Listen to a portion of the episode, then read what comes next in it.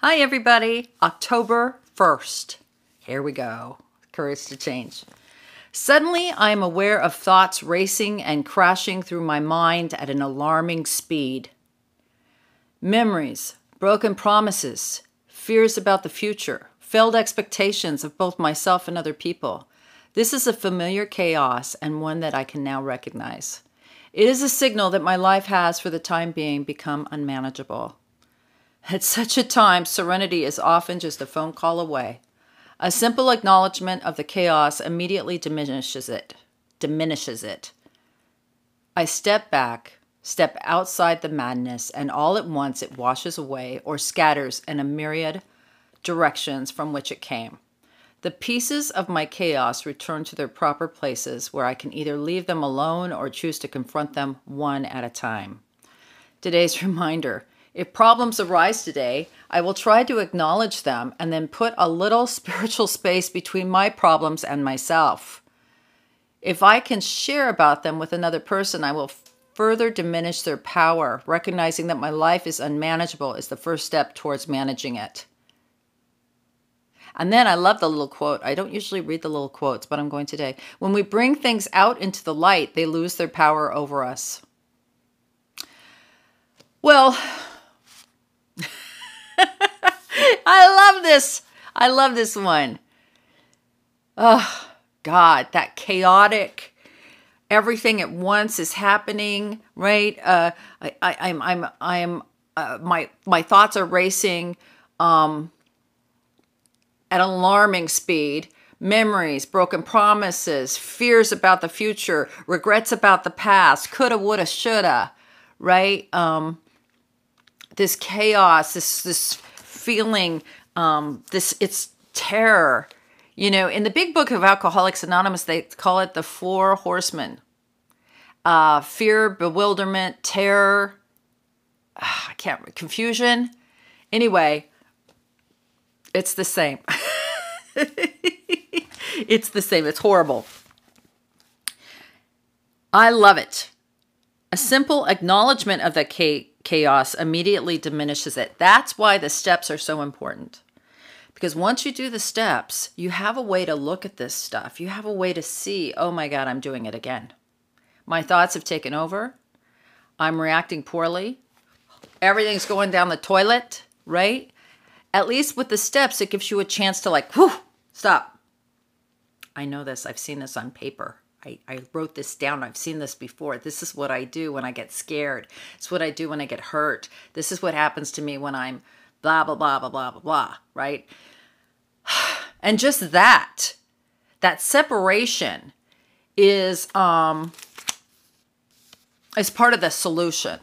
Separating out from it. Uh the craziness. My girlfriend used to do this um I don't know if it was therapy. I don't know what it was, some kind of therapy. And it was called voice dialogue. And what it was, was you would sit in a chair and she would talk to you. And she would say, okay, what's going on with you? And then you'd tell her. And she'd say, okay, well, I want to talk to the part of you that agrees with that. And she'd have you move to another chair over to the right. And she'd say, are you the part that thinks Karen should quit the job and blah, blah, blah, blah, blah. And you would just talk and then she would have you get up and say, Now I want to talk to the part that thinks quitting the job is a horrible idea. And you go over there and you just talk. So it was almost like you got to kind of see, like you got to separate out from your aware ego and you got to see things from a different perspective. And it was fascinating. It was fascinating work.